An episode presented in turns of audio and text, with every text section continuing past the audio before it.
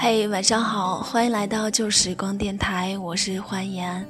很久都没有更新节目，不知道大家还记不记得有这样的一个声音啊？呃，我们今天要来讲到的时光私语呢，是来自于一位微博的原创作者，叫做姚永涛。这篇文章呢，叫做一九九六。不知道正在收听节目的小耳朵们有没有刚好是一九九六年出生的呢？话不多说，我们来听今天的这个故事。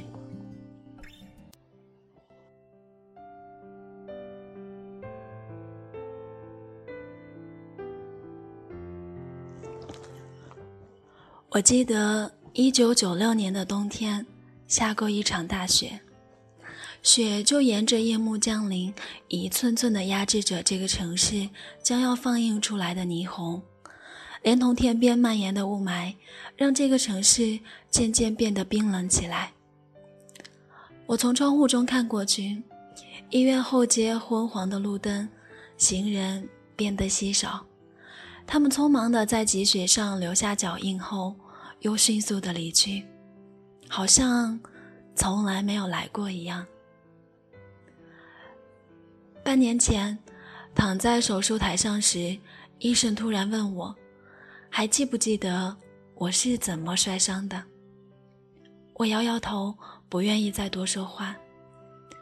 随着麻醉剂通过血管扩散至全身，我闭上眼睛，就像是在做一个梦。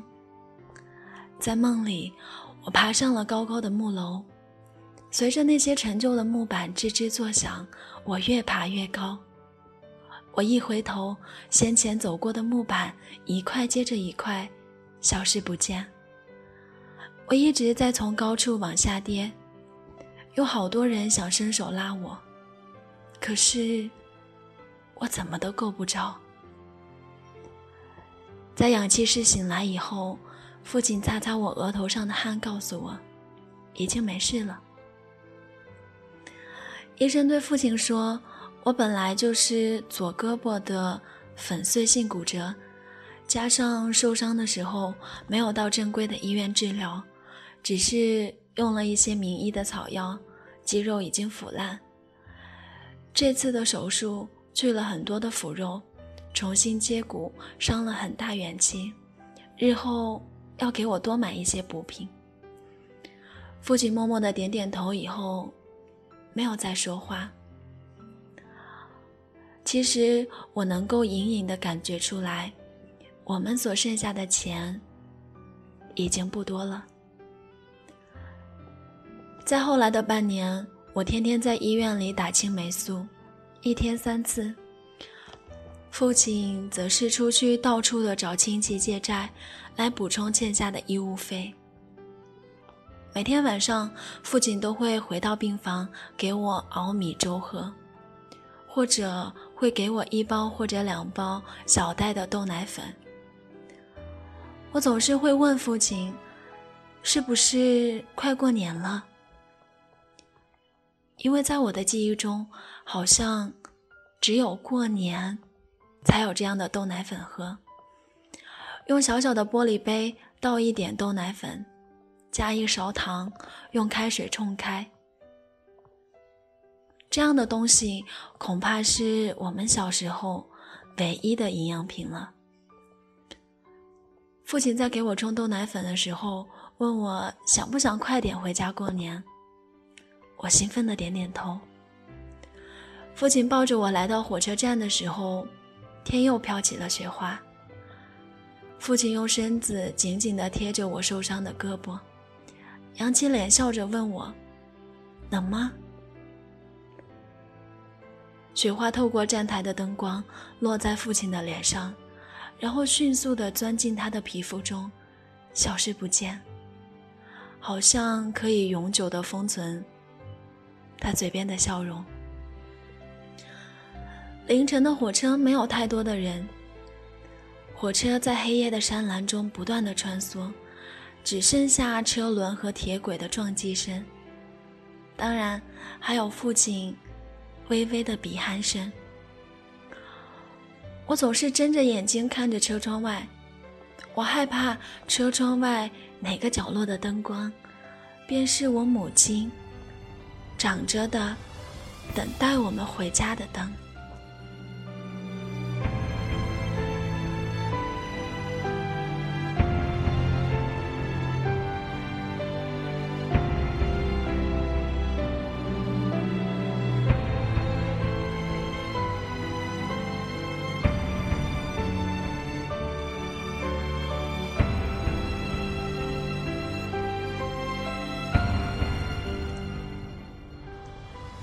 火车停在临镇的车站时已经是凌晨，山边稍稍露出的一点点微弱的太阳光，把这些熟悉的景致照得更加的安详。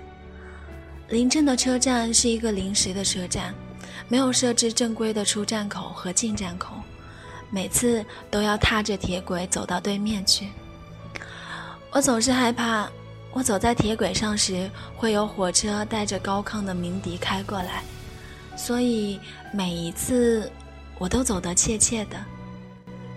踩到枕木下旁的石子时，总会摔倒，然后我的裤子上会蹭上许多铁轨上的铁锈。父亲拉起我说：“你看，那里就是我们的家。”他指着另外的一个山头，他说：“前面马上就要到了。”我点了点头，又往前走着。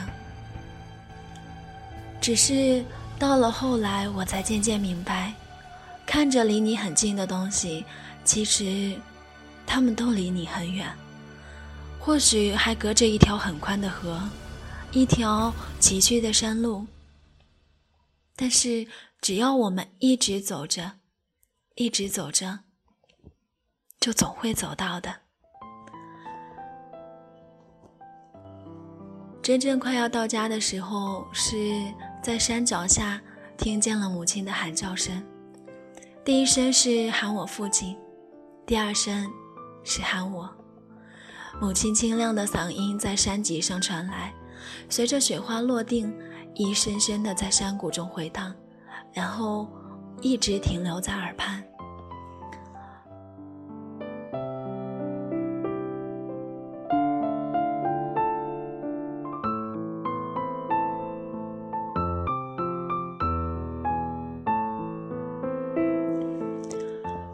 有人说，在我们的生命中掠过的人和事，终究会随着时间，慢慢的被我们彻底的忘记。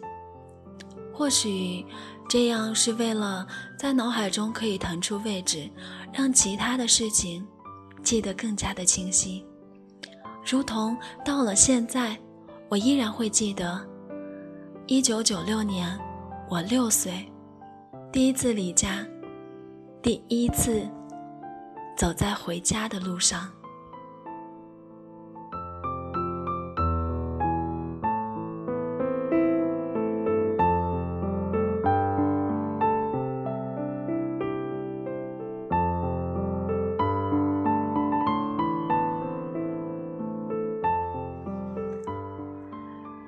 这里是旧时光电台，我是今天的主播欢颜。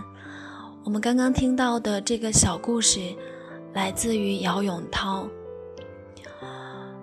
嗯，不知道正在收听节目的你们是怎样的一个年龄，有没有经历过作者的那个年代？嗯，我们刚刚也听到说，那个时候，嗯。会交不起医院的医药费，会觉得一两包的豆奶粉是那个时候唯一的营养品。我们生活在一个很美好的年代，所以我唯一想要说的就是，好好的珍惜我们所拥有的一切东西，不要等到失去之后才觉得它的美好。如果你喜欢我们的节目，可以添加到我们的听众互动群幺二二九零零八三幺。可以添加到我们的听友群幺二二九零零八三幺。今天的节目就是这样了，下一期我们再会。